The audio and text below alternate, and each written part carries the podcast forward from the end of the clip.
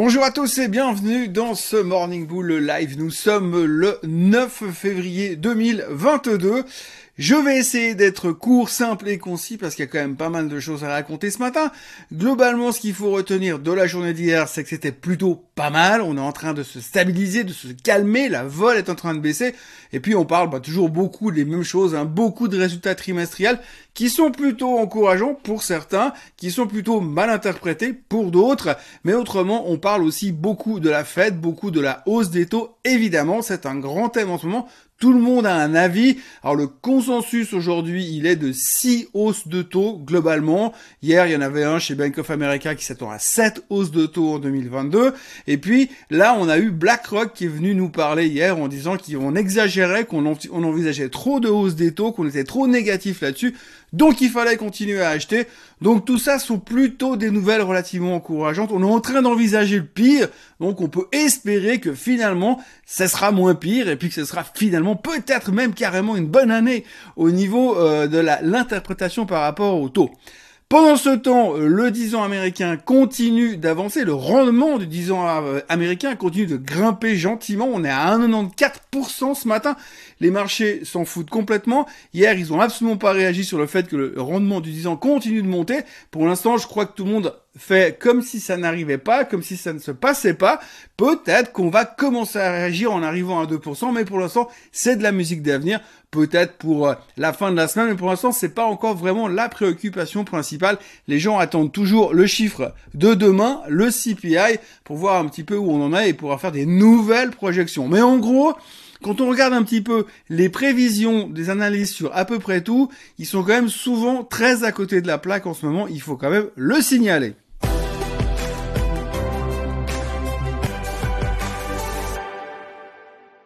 Pour résumer simplement et globalement en ce qui concerne les taux, la macro et tout ce genre de choses, on attend plus ou moins 1,5%, c'est ce à quoi le marché est prêt à se prendre dans les dents pendant les 12 prochains mois, c'est le cas aujourd'hui, demain sera peut-être une autre histoire. Dans les chiffres trimestriels, on va commencer directement avec ça parce que c'était un petit peu les seules choses qui animaient vraiment le marché. Eh bien d'abord on va commencer par Harley Davidson, une fois n'est pas coutume.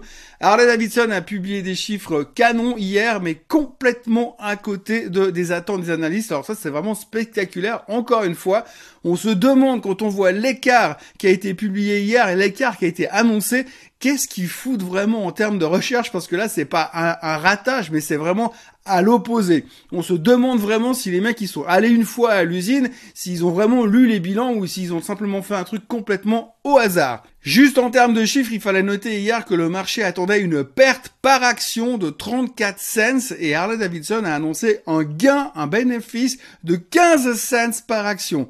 Donc vous voyez l'écart entre les deux, eh bien le résultat ça donne quoi? Ça donne 15% de hausse sur le titre parce que tout le monde s'est complètement vautré. Donc c'est ce que je vous dis, on se demande à ce niveau-là si ça sert vraiment encore à quelque chose d'interpréter, d'attendre et de suivre ce que disent certains analystes. J'ai pas la prétention d'être meilleur, mais si c'est pour dire n'importe quoi, eh bien, je pense que je peux aussi le faire sans ouvrir un bouquin, sans ouvrir un, livre de compte et sans me renseigner sur comment fonctionne l'usine. Ou alors, peut-être, c'est simplement que les analystes y roulent en Ducati et les mecs de chez Harley, ils veulent pas leur parler. Deuxième société dont on parlait beaucoup hier, c'est Nvidia. Donc, Nvidia a renoncé à l'achat sur ARM Holding. Alors, bah, c'est une déception pour les actionnaires de ARM et pour, surtout pour SoftBank qui est un gros actionnaire de ARM. Mais en ce qui concerne Nvidia, la réaction sur le marché, c'était non en gros, ils vont économiser 40 milliards. Ils ont quand même pris une charge de 1,36 milliards pour tout ce que ça leur a coûté euh, le travail de la mise en place jusqu'à maintenant. Mais pour l'instant, c'est un gros non-even pour le marché. Pfizer encore. Alors Pfizer, là aussi, hier, ils ont publié les chiffres avant l'ouverture. Globalement, des chiffres qui étaient quand même spectaculaires, solides, conséquents euh, sur le, le, résultat net. C'est quand même impressionnant par rapport aux ventes du vaccin, par rapport aux résultats financiers. Mais évidemment, évidemment, encore une fois, c'est pas tellement une question de performance globale, c'est plutôt une question d'interprétation. Les analystes, la communauté euh, financière s'attendait à beaucoup plus, beaucoup plus de la part de Pfizer. C'est surtout sur les prévisions futures où on a été un petit peu déçu. Alors comme je vous l'ai dit depuis le début de cette euh, saison de publication de résultats, à chaque fois que vous décevez un tout petit peu quelque part, en général, ça coûte très très cher. Alors Pfizer a limité la casse hier puisqu'ils ne perdent que 3% euh, sur la nouvelle d'hier, mais globalement, ce qui a surtout déçu, eh bien c'est un petit peu les prévisions futures. Si on regarde un tout petit peu dans les chiffres, eh bien ça donne 32 milliards de ventes attendues pour l'année prochaine, pour cette année, en guillemets, sur le vaccin anti-Covid. Et, les analystes attendaient 33 milliards. Donc en fait, de nouveau, c'est pas que les, les chiffres sont mauvais. 32 milliards, ça va. Mais non, on voulait 33, donc c'est pas 33, c'est 32, c'est une déception. C'est pas les analystes qui gèrent la boîte, c'est pas les analystes qui font les calculs sur les vaccins, c'est pas les analystes qui créent les vaccins, mais c'est les analystes qui décident en fait de l'avenir de la société parce que eux s'attendaient à mieux et là ils sont déçus, donc il y a des conséquences. Donc c'est vraiment la thématique du moment aujourd'hui. Il ne faut pas décevoir un analyste, jamais. Mais bon, en même temps, c'est quand même eux qui sont tout le temps à côté de la plaque. Peloton, deuxième jour de suite qu'on parle de peloton, c'est pas tous les jours qu'on aborde le sujet, mais effectivement là ils sont en plein euh, sous les feux de la rampe. Le CEO a donc annoncé hier sa démission. Ça faisait un moment qu'on le poussait à la porte. Hein. Il y avait des activistes qui tournaient autour de la société qui l'ont poussé dehors. Le CEO s'en va. Il le remplace par le CFO de Spotify qui est l'ancien CFO de Netflix. Donc le mec qui connaît un petit peu. Il devient donc le nouveau CEO de Peloton. Au passage, on met 2800 personnes à la porte. Le marché a super bien pris la chose. Donc là, on revient un petit peu dans les bacs de basique où il y a quelques années en arrière, chaque fois qu'une société licenciait quelqu'un, bam, le stock explosait, le titre montait très très fort. Et donc aujourd'hui, eh bien, on a Peloton qui a encore pris 25% hier. Donc en gros, sur deux séances, c'est 54% de hausse sur Peloton.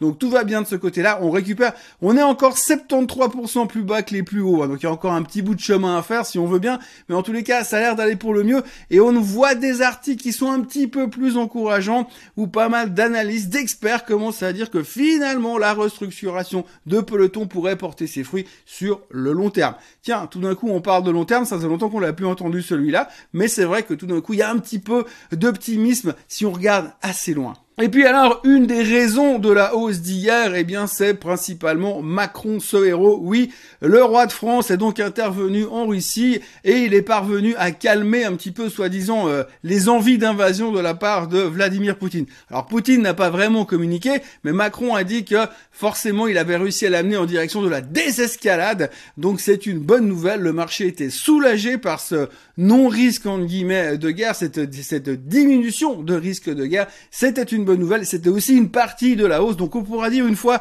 au moins que pendant ces 5 ans de mandat, avant qu'il en prenne 50 plus, puisqu'on sait qu'aujourd'hui il a à peu près 114% de chances d'être réélu cette année, eh bien Macron aura au moins sauvé euh, le monde d'une troisième guerre mondiale. Alors dans la foulée de la désescalade euh, en Ukraine avec la Russie, eh bien du coup on a euh, le pétrole qui rebaisse. Bah oui, forcément, s'il n'y a pas de guerre, le pétrole va baisser. Donc le pétrole baisse, enfin jusqu'à 89 dollars.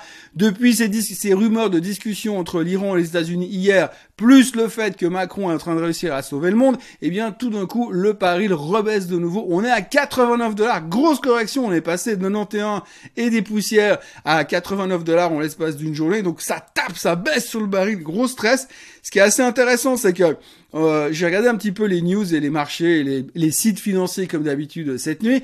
Et quand vous regardez en l'espace d'une heure hier sur un site qui s'appelle Business Insider, eh bien en l'espace d'une heure, il y a deux articles qui ont été publiés. Le premier des articles nous annonce un baril à 70 dollars parce que désescalade en Ukraine. Et le deuxième article nous annonce un baril à 120 parce que les gens vont recommencer à voyager. Choisis ton camp camarade. Juste encore une petite news parce qu'on parle très peu de voitures électriques. À surveiller quand même ces prochains temps le graphique de Tesla. Pourquoi? Le graphique a l'air pas mal. Deuxièmement, euh, Elon Musk a réussi à faire parler Joe Biden à propos de sa société. Jusqu'à maintenant, le président américain avait toujours refusé de citer des noms, mais là, pour la première fois, il a quand même cité Tesla comme étant la plus grosse boîte qui fabrique des voitures électriques aux États-Unis. Ça commence à buzzer autour, on sait jamais. Ça fait un moment qu'on n'a plus vu Elon Musk sur Twitter.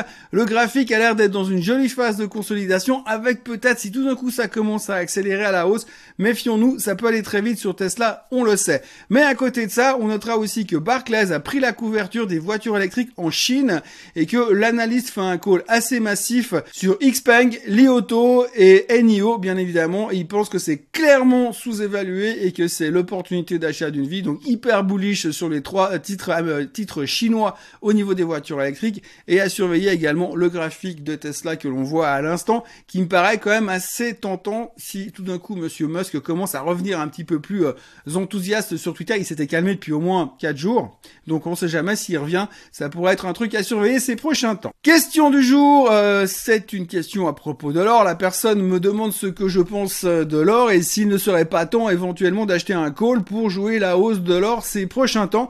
Alors la thématique évidemment c'est l'Ukraine plus le côté technique. Alors évidemment quand on regarde le côté technique, c'est plutôt encourageant. On a cette espèce d'immense triangle qui se resserre de plus en plus et on sait que quand un triangle il se resserre, il finit par casser d'un côté ou de l'autre forcément et qu'en général la cassure est relativement violente. Alors pour l'instant c'est vrai que c'est un truc que je regarde depuis un moment, c'est la cassure de l'or à la hausse.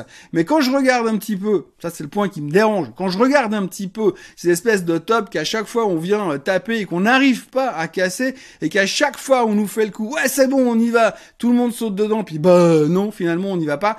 Peut-être qu'un jour il va partir, mais c'est un truc qui me dérange profondément. D'abord parce que j'ai l'impression qu'il y a un désintérêt massif sur l'or, et je me demande qui finalement va pouvoir donner ces dynamiques pour casser à la hausse. Alors techniquement, oui. Sur l'Ukraine, grande euh, discussion puisque euh, Monsieur Macron a dit que la guerre était finie, plus ou moins. Non, j'exagère. Alors désescalade, pour l'instant, ce risque de guerre, pardon, est en désescalade. Il y a six navires de, guerre russes qui sont rentrés en mer Noire euh, cette nuit, mais ça, ça n'a rien à voir, c'était pour des exercices.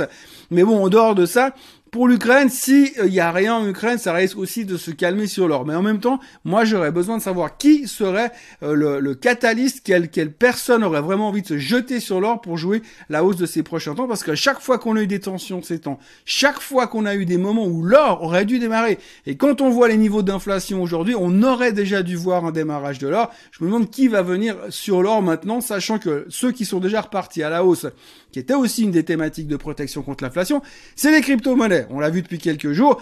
Donc par rapport à ça, j'ai l'impression qu'il y a plus à gratter sur les crypto-monnaies en termes de volatilité, en termes de dynamisme que sur l'or. Donc techniquement, oui, par rapport à l'Ukraine, oui, ça tient la route, mais ce qui me dérange profondément, c'est que depuis ces derniers temps, eh bien l'or, ça fait bien longtemps qu'il fonctionne plus comme il devrait fonctionner. C'est le seul truc qui me dérange par rapport à ça. Pour le reste, c'est juste. Mais donc c'est une trade qui a l'air relativement intéressante où je mettrais un rating de 60% de chance que ça marche, euh, mais je serais pas, c'est pas le truc où je me dis ouais c'est la chose à faire. Parce que oui, dans la logique, ça devrait fonctionner, mais la logique sur l'or, ça fait bien longtemps que ça fonctionne plus. Voilà grosso modo ce que vous pouvez raconter en ce euh, mercredi 9 février 2022. On va continuer à observer ces marchés qui sont plutôt bien orientés ce matin, avec des futurs qui sont relativement strong, bien en hausse, bien positifs.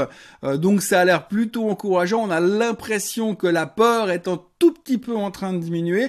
On va bien sûr continuer à surveiller euh, nos résultats, euh, nos résultats trimestriels, puisque ce soit après la clôture, on aura encore Disney et Uber entre autres qui seront relativement regardés. Bien évidemment, c'est pas ça qui va faire chuter le marché, mais il faudra quand même les regarder, surtout que Disney est quand même bien, quand même bien baissé, quand même bien revenu. Qui sait, peut-être qu'il y aura une bonne surprise de ce côté-là. Donc on va continuer à se concentrer là-dessus. Et puis bah on va pas non, non plus faire les grandes manœuvres parce que demain il y a les chiffres du CPI en début d'après-midi et ça c'est vraiment le chiffre de la semaine qui qui va nous faire peut-être changer complètement notre état d'esprit, rentrer en mode panique ou pas.